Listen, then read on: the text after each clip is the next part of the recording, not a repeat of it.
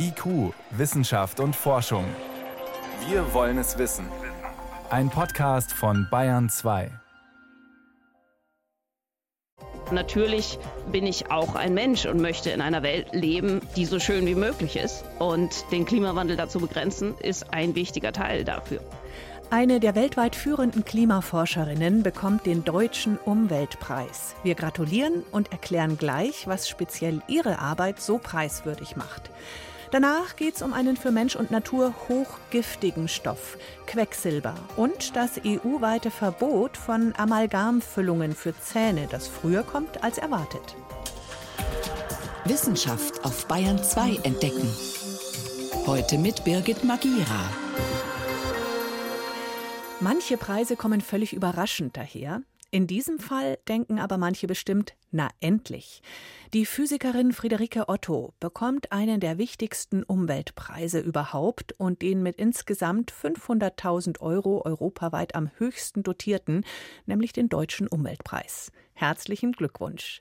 Ihr großes Verdienst ist es, Klimaleugner und Zweiflerinnen wissenschaftlich ausgebremst zu haben, mit einer von ihr neu entwickelten Forschungsmethode. Meine Kollegin Anja Martini hat mit Friederike Otto gesprochen und natürlich wollte sie zuerst wissen, wie groß ist denn die Freude? Ich freue mich sehr darüber, vor allem weil der Deutsche Umweltpreis ja nicht unbedingt nur für Forschung verliehen wird, sondern eben für Menschen, die was verändern. Und das ist das, was ich mir mit meiner Forschung und vor allem eben auch damit, wie ich darüber in der Öffentlichkeit rede, erhoffe. Und dafür ausgezeichnet zu werden, ist, ist echt schön. Sie sind Physikerin und Sie beschäftigen sich seit langer Zeit mit dem Thema Klimaforschung und Klimawandel. Ihr Fach ist die Attributionsforschung. Erklären Sie uns ganz kurz, was genau das eigentlich ist. In meinem Fall heißt das, ich versuche die Frage zu beantworten, ob und wenn ja, wie sehr der menschengemachte Klimawandel die Wahrscheinlichkeit und Intensität von Extremwetterereignissen verändert. Gehen wir ins Praktische, gehen wir ins Jetzt. Wir haben gerade ganz heftige Regenfälle. In Griechenland zum Beispiel gibt es ganz viel Regen im Moment und richtig heftigen Regen. Was heißt das für Ihr Team und für Sie und für Ihre Arbeit? Wie gehen Sie daran? Das heißt für mein Team, dass wir jetzt mit den äh, Wetterdiensten in Spanien und Griechenland zusammenarbeiten und uns die Beobachtungsdaten angucken, um herauszufinden, was ist eigentlich genau passiert, wie viel Regen ist wann wo gefallen und dann gucken wir in den Wetterdaten mit Hilfe von statistischen Modellen und mit Hilfe von Wettermodellen, also den gleichen Modellen, die auch für die Wettervorhersage verwendet werden. Was ist das für ein Ereignis in der Welt, in der wir heute leben? Also ist das zum Beispiel ein 10-Jahres-Ereignis, ein 100-Jahr-Ereignis. Und dann vergleichen wir das damit, wie ein solches Wetterereignis aussehen würde, in der Welt, wie sie ohne Klimawandel gewesen wäre. Und weil wir sehr genau wissen, wie viele Treibhausgase seit Beginn der industriellen Revolution zusätzlich in die Atmosphäre gelangt sind, können wir diese aus den Klimamodellen aus der Atmosphäre rausnehmen und damit die Welt simulieren, wie sie ohne Klimawandel gewesen wäre. Und dann gucken, ist es immer noch ein Zehn-Jahres-Ereignis oder war es ohne Klimawandel ein selteneres Ereignis? Wenn ja, dann können wir diese Veränderungen in der Häufigkeit eines solchen Ereignisses dem Klimawandel zuschreiben. Gibt es ein Ereignis, äh, das Sie besonders überrascht hat? Also überrascht hat mich tatsächlich ein Ereignis, das wir uns letztes Jahr angeschaut haben. Das waren extreme Überschwemmungen in Nigeria und in Kamerun und überhaupt im, im Delta des, des Flusses Niger. Denn das war auch ein extremes Regenereignis. Und alle anderen Studien zuvor, die wir gemacht haben zu Regenereignissen, da haben wir herausgefunden, dass der Klimawandel meistens eine eher geringe Rolle spielt oder vielleicht die Wahrscheinlichkeit verdoppelt oder vielleicht wie im Ahrtal vielleicht bis zum Faktor 10 erhöht. Aber in den äh, Überschwemmungen in Nigeria haben wir herausgefunden, dass der Klimawandel das Ereignis 80 Mal wahrscheinlicher gemacht hat. Und das ist eine Zahl, die wir sonst nur von Hitzewellen kennen. Seit zehn Jahren gibt es jetzt die Attributionsforschung. Was war damals für Sie und Ihre Kollegen der Anlass zu sagen, wir entwickeln jetzt diese Forschung? Was stand dahinter für eine Idee? Also für mich persönlich war es tatsächlich eine Hitzewelle in Russland 2010, in deren Nachgang zwei akademische Veröffentlichungen herauskamen. Und die eine hat gesagt, der Klimawandel spielte eine große Rolle und die andere Veröffentlichung hat gesagt, der Klimawandel spielte keine Rolle. Und da habe ich gedacht, wie kann denn das sein? Das klingt so widersprüchlich und habe mir deswegen diese Hitzewelle selbst angeguckt und dadurch so angefangen, die Methoden zu entwickeln, die wir jetzt auch noch verwenden, zusammen mit meinem Kollegen Gerd-Jan von Ollenburg mit dem ich dann auch ein paar Jahre später die Gruppe, die ich auch jetzt noch leite, gegründet habe, World Weather Attribution, mit der wir auch so schnell wie irgend möglich solche Studien durchführen, wenn ein Extremereignis passiert. Und bevor wir diese Initiative gegründet haben, haben alle möglichen Leute alles Mögliche dazu gesagt, aber eben Wissenschaftlerinnen haben im weitestgehend geschwiegen. Das heißt also, wissenschaftliche Evidenz war nie Teil der öffentlichen Diskussion und das wollten wir ändern. Der Deutsche Umweltpreis geht an Friederike Otto zusammen mit einer weiteren Preisträgerin. Die Physikerin lehrt und forscht in Oxford und hat auch ein viel beachtetes Buch geschrieben. Wütendes Wetter heißt es. Hier ist Bayern 2 um 10 nach 6.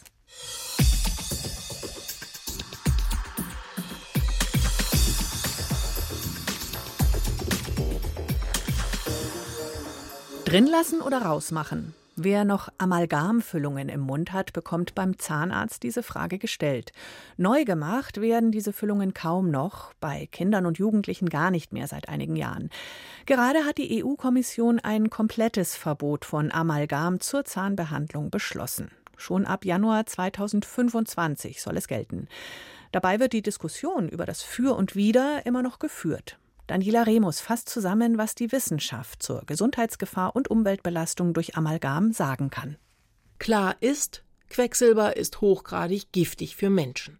Das Schwermetall kommt natürlicherweise in unterschiedlichen chemischen Formen vor, auch in einer flüssigen Variante, und die wird, vermischt mit anderen Metallen, zu Amalgam. Dieses Metallgemisch nutzen Zahnärzte und Zahnärztinnen seit gut 200 Jahren erfolgreich, um durch Karies entstandene Löcher in den Zähnen zu schließen. Aber das ist seit einigen Jahren umstritten. Na, hauptsächlich bestricht äh, dagegen, dass Amalgam zu 50 Prozent aus Quecksilber besteht. Und Quecksilber einer der giftigsten Stoffe weltweit ist. Und eben nicht nur für die Patienten, sondern auch für die Zahnärzte und insbesondere Zahnarzthelferinnen aber auch für die Umwelt ein äh, Risiko darstellt. Und deswegen setzen wir uns dafür ein, dass es äh, verboten wird. Erklärt Florian Schulze von der IG Umwelt Zahnmedizin, einer Verbraucherschutzorganisation, die sich den Kampf gegen Amalgam auf die Fahnen geschrieben hat. Quecksilber ist schon in relativ geringen Mengen tödlich. Erschwerend kommt hinzu, wird es aufgenommen, beispielsweise durch den Verzehr von Fisch, reichert es sich im Körper an und schädigt ihn. Dieser Umstand ist nicht strittig. Anders beim Amalgam. Hier gehen die Meinungen, welche gesundheitlichen Beeinträchtigungen darauf zurückzuführen sind, massiv auseinander. Manche halten Amalgam für unschädlich, andere berichten von Nierenschäden, Konzentrationsstörungen, Migräne oder Leberschäden.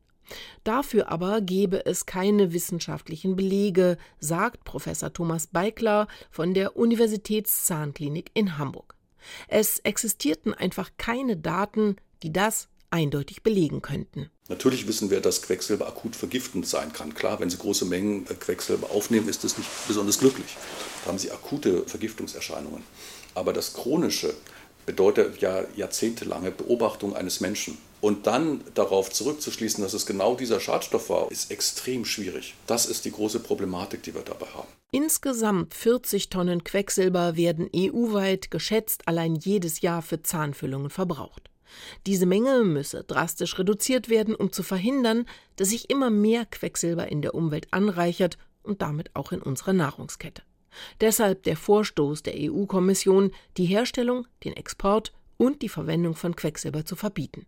Ob der Verbrauch von Quecksilber in der EU tatsächlich noch so hoch ist, ist allerdings nicht ganz klar, erklärt Florian Schulze. Es gab Untersuchungen noch aus 2012 von der Europäischen Kommission aus, wo man erforscht hat, in welchen europäischen Ländern wie viel Amalgam noch verwendet wird.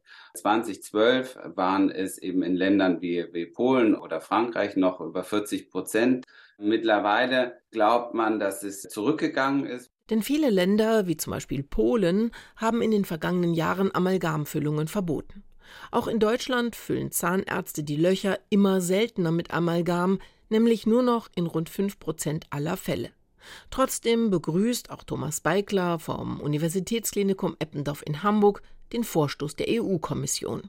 Was gegen den Einsatz von Amalgam spricht, ist natürlich die Quecksilberbelastung, die aber allerdings sich beim Patienten vor allem zum Zeitpunkt des Setzens, also das heißt das Legen der Füllung, respektive beim Entfernen der Füllung darstellt, wenn also Quecksilberdämpfe entstehen. Das ist problematisch. Dass die Dämpfe gesundheitsgefährdend sind, ist mittlerweile erwiesen. Auch deshalb ist es bereits seit 2018 in der EU verboten, Kinder unter 15 Jahren oder schwangere und stillende Frauen mit Amalgam zu behandeln. Trotzdem hat das silberfarbene Metall auch treue Fans. Denn Amalgam ist relativ einfach zu bearbeiten, kostet wenig und ist sehr robust. Außerdem war es jahrzehntelang das einzige Füllmaterial, das die Krankenkassen komplett bezahlten. Das hat sich inzwischen geändert so wie auch die Akzeptanz in der Bevölkerung. Dazu kommt natürlich, und das ist in der heutigen Zeit, in der doch eher eine Fokussierung auf die Äußerlichkeit zu bemerken ist, äh, da muss man auch sagen, dass sich die Akzeptanz bei den Patientinnen im Laufe der letzten Jahr, Jahrzehnte äh, deutlich so entwickelt hat, dass das gar nicht mehr angenommen wird. Denn Füllungen wollten die meisten Menschen mittlerweile weder in Silber noch in Gold haben, sondern in der Zahnfarbe. Auch das sei eine gute Grundlage für das Verbot von Amalgam, meint Thomas Beikler, zumal es mittlerweile günstige Ersatzstoffe gibt, die die Lücken genauso gut füllen können wie das umstrittene Amalgam. Daniela Remus über das Amalgamverbot ab 2025. Oder wäre es nicht besser, gleich das giftige Quecksilber selbst zu verbieten? Wenn, dann am besten weltweit. Denn das giftige Schwermetall einmal in der Welt hält sich natürlich nicht an Ländergrenzen. Deshalb gibt es das Minamata-Übereinkommen, benannt nach der japanischen Stadt Minamata. Dort sind tausende Menschen an einer Quecksilbervergiftung gestorben in den 1950er Jahren wegen der giftigen Abwässer einer Chemiefirma. Das Minamata-Abkommen legt international gültige strenge Regeln fest zum Umgang mit Quecksilber. Demnächst soll überprüft werden, ob das auch gut funktioniert. Ich konnte mit Birte Hensen sprechen. Sie ist Umweltchemikerin am Umweltbundesamt. Und ja, ein Abkommen ist dann gut, wenn es auch alle umsetzen. Funktioniert das? Ich kann jetzt hauptsächlich für Deutschland sprechen, dass wir schon eigentlich alle geforderten Maßnahmen einhalten und umsetzen und wir in der EU sowieso schon in vielen Bereichen weiter sind als gefordert, zum Beispiel beim Verbot einiger Produkte und Prozesse. Aber weltweit ist natürlich noch vieles nicht so weit wie bei uns die Goldgewinnung durch Quecksilber im Amazonasgebiet ist zum Beispiel ein großes Problem. Mhm. Wo in unseren industriellen Prozessen und Produkten kommt denn noch Quecksilber vor oder wird Quecksilber freigesetzt? Also sowas wie ein Quecksilberfieberthermometer hat ja kaum mehr jemand zu Hause. Die Produktion ist ja auch schon länger verboten, aber irgendwo ist es ja noch. Genau, es ist noch in einigen Leuchtstofflampen erlaubt. Die werden jetzt aber bis spätestens 2026 verboten. Dann ist es in manchen Prozessen noch erlaubt, wo es als Katalysator oder als Elektrode eingesetzt wird, wie beispielsweise in der Chloralkali-Industrie oder in der Natrium- und Kalium-, und Ethanolatproduktion. Hier ist halt vorgesehen, dass die Prozesse äh, bis spätestens 2028 verboten werden. Mhm. Quecksilber kommt auch natürlich vor, aber das weit größere Problem ist eben das Menschengemachte. Das ist weltweit ungefähr vier bis sechsmal so viel und es geht ja nicht wieder von alleine weg. Was passiert mit dem Quecksilber, das einmal in die Umwelt oder in die Welt gelangt ist? Ja, Quecksilber, das einmal in die Umwelt freigesetzt wird, das verteilt sich aufgrund seiner Eigenschaften global und wird unterschiedliche anorganische und organische Quecksilbersubstanzen umgewandelt.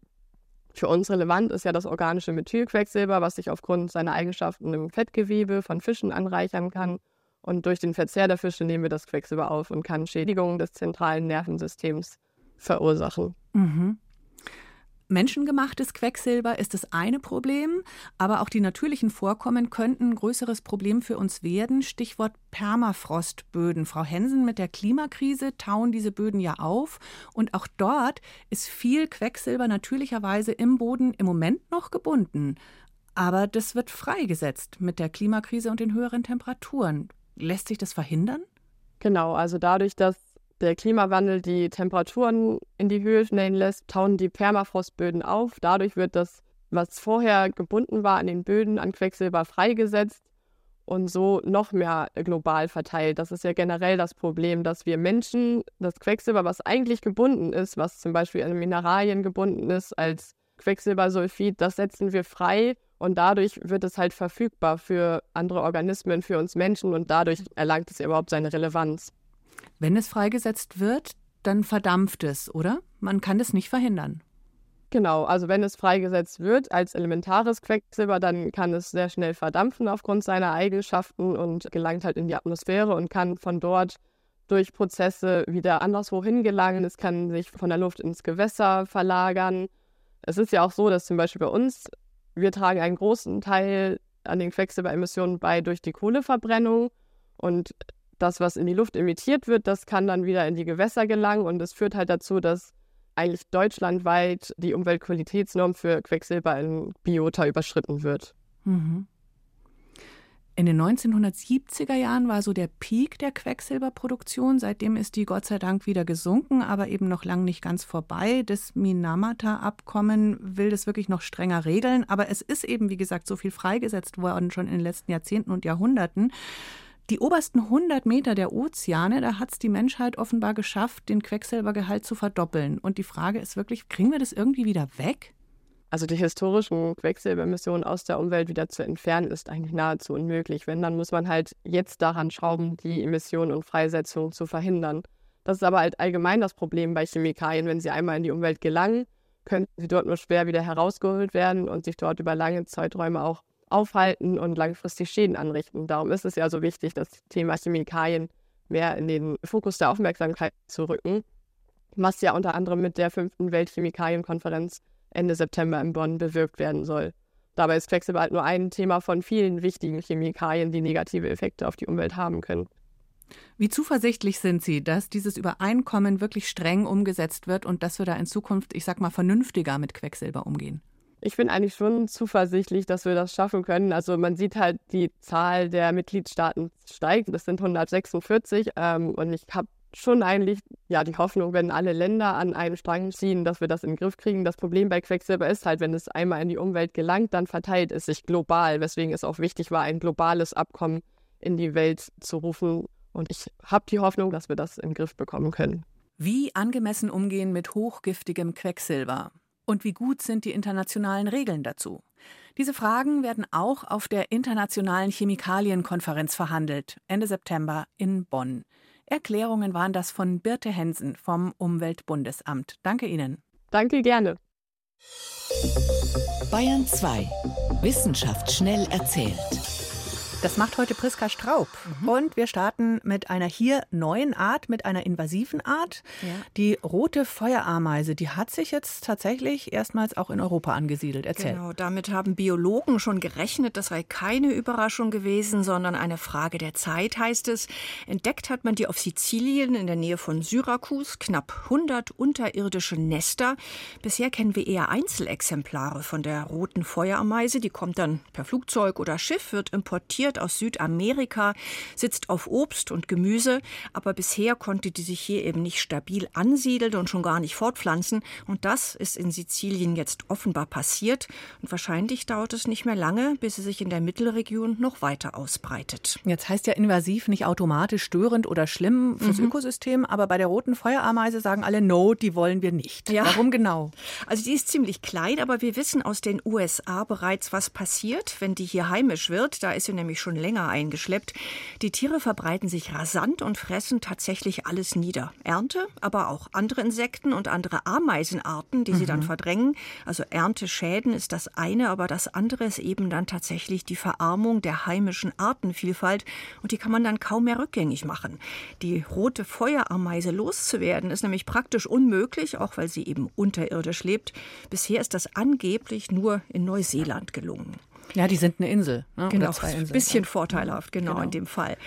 Die nächste Meldung, da geht es auch um Klimaerwärmung und die Frage, warum schmelzen die Gletscher in Grönland und in der Antarktis eigentlich so schnell? Und ja, da gibt es einen Faktor, der wenig beachtet wurde. Da geht es um die Bläschen im Gletschereis. Wenn die platzen, dann schmilzt das Eis offenbar noch schneller. Sind diese Bläschen denn was Besonderes? Ja, also wenn Wasser einfach gefriert, dann gibt es meist wenig Luftblasen. Aber Gletschereis ist ja anders. Das entsteht dadurch, dass Schnee immer dichter und kompakter wird. Und da wird dann Luft eingeschlossen. Und in diesen Bläschen, da kann sich erstaunlicherweise wirklich hoher Druck bilden. Und wenn die dann, diese Bläschen beim Tauen platzen, also explodieren, dann wird diese zusätzliche Energie freigesetzt. Auch wenn natürlich so eine einzelne Blase winzig ist. In der Summe macht es einen, großes, einen großen Unterschied. Mhm. Und in den Zukunftsmodellen zur Eisschmelz ist dieser Faktor offenbar nicht mal eingerechnet. Das heißt, die Prognosen waren bisher möglicherweise zu optimistisch? Das ist ein bisschen die Sorge dabei, mhm. genau.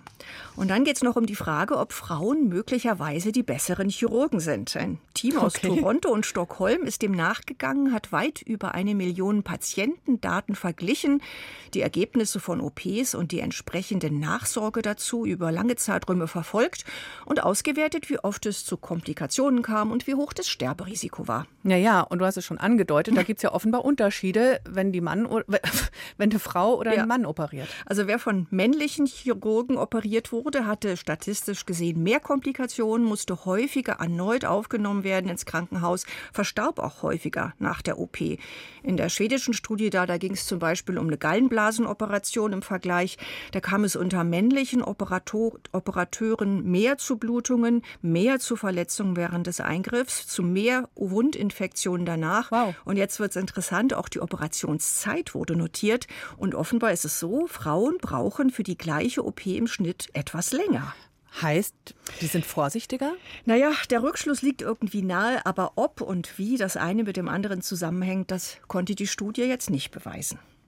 Vielleicht hinweisen. Vielen Dank, Priska Straub, für die Kurzmeldungen aus der Wissenschaft. Es ging um gute Frauen am OP-Tisch, problematische Bläschen im Gletschereis und wir sagen nicht herzlich willkommen, Feuerameise. IQ, Wissenschaft und Forschung gibt es auch im Internet. Als Podcast unter bayern2.de. September finde ich ist einer der schönsten Monate in Bayern. Es fühlt sich nämlich immer noch so sommerlich an, aber nicht mehr so brutal heiß. Das Licht ist weich, die Wetterlage meistens stabil, wunderbar. Und zwar auch in der Nacht zum Sterneschauen. Es wird ja schon wieder deutlich früher dunkel und vor allem später hell als im Hochsommer heißt. Wenn ich jetzt sage, es wird sich morgen früh lohnen, sich noch im Finstern die Venus zusammen mit der Mondsichel anzuschauen, ist machbar. Sonnenaufgang ist morgen gegen Viertel vor sieben. Alles Wichtige zum Sternenhimmel im September jetzt von Franziska Konitzer. Der Wechsel der Jahreszeiten im September macht sich auch am Nachthimmel bemerkbar. Der wird nicht nur früher dunkel und ist deutlich klarer, auch seine Sterne zeigen den Herbstanfang. Das Herbstviereck steigt jede Nacht höher. Es ist eine markante Konstellation aus vier hellen Sternen, von denen drei zum Sternbild Pegasus gehören und deshalb auch als Pegasus-Quadrat bekannt. Unter ihm befinden sich zwei weitere typische Sternbilder des Herbstes, Wassermann und Steinbock. Im September können Sie am Nachthimmel alle Planeten außer dem Mars erspähen. Aber für die Highlights sorgen die zwei inneren Planeten Venus und Merkur. Die Venus ist als Morgenstern eigentlich kaum zu übersehen. Sie ist heller als jeder Stern und jeder andere Planet und muss sich in Sachen Helligkeit nur der Mondsichel geschlagen geben, die am 11. und am 12. September morgens in ihrer Nähe steht. Stichwort Sichel. Dass uns auch die Venus, ähnlich wie unser Mond, als Sichel erscheinen kann, davon können Sie sich im September selbst überzeugen. Am besten mit einem Stativ und einem Fernglas. Als schmale Sichel gegen Monatsbeginn, weil sie noch fast zwischen uns und der Sonne steht. Doch die Venus wandert weiter, wird dann eher seitlich von der Sonne beschienen und ihre Sichel wird im Laufe des Monats dicker. In den letzten zehn Tagen des Septembers können Sie außerdem einen seltenen Besucher in unserem Himmel begrüßen: Merkur, den innersten Planeten. Weil er so nah an der Sonne ist, können wir ihn meist nicht sehen. Aber jetzt ist die Gelegenheit. Ab 6 Uhr taucht er dicht am Horizont im Osten auf, links unter der Venus.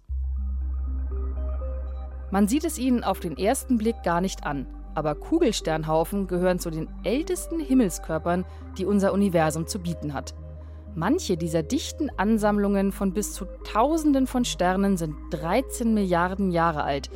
Nicht schlecht angesichts der Tatsache, dass es unser ganzes Universum auf rund 13,8 Milliarden Jahre bringt. Über 150 Kugelsternhaufen hat unsere Milchstraße zu bieten – Leider ist der hellste Kugelsternhaufen Omega Centauri nur vom Südhimmel aus zu sehen. Nördliche Kugelsternhaufengucker brauchen ein Fernglas oder ein kleines Teleskop. Zu empfehlen sind beispielsweise M13 im Sternbild Herkules oder M30 im Sternbild Steinbock. Wo Sie wann welche Sterne, Planeten und Kugelsternhaufen am besten sehen können, zeigen wir Ihnen online im Sternenhimmel bei aadalpha.de. Neumond ist übrigens Ende der Woche mal wieder beste Sternenschauzeit, vorausgesetzt es wird dann auch wieder so klar wie heute Nacht. Das war's von IQ. Am Bayern 2 Mikrofon war Birgit Magira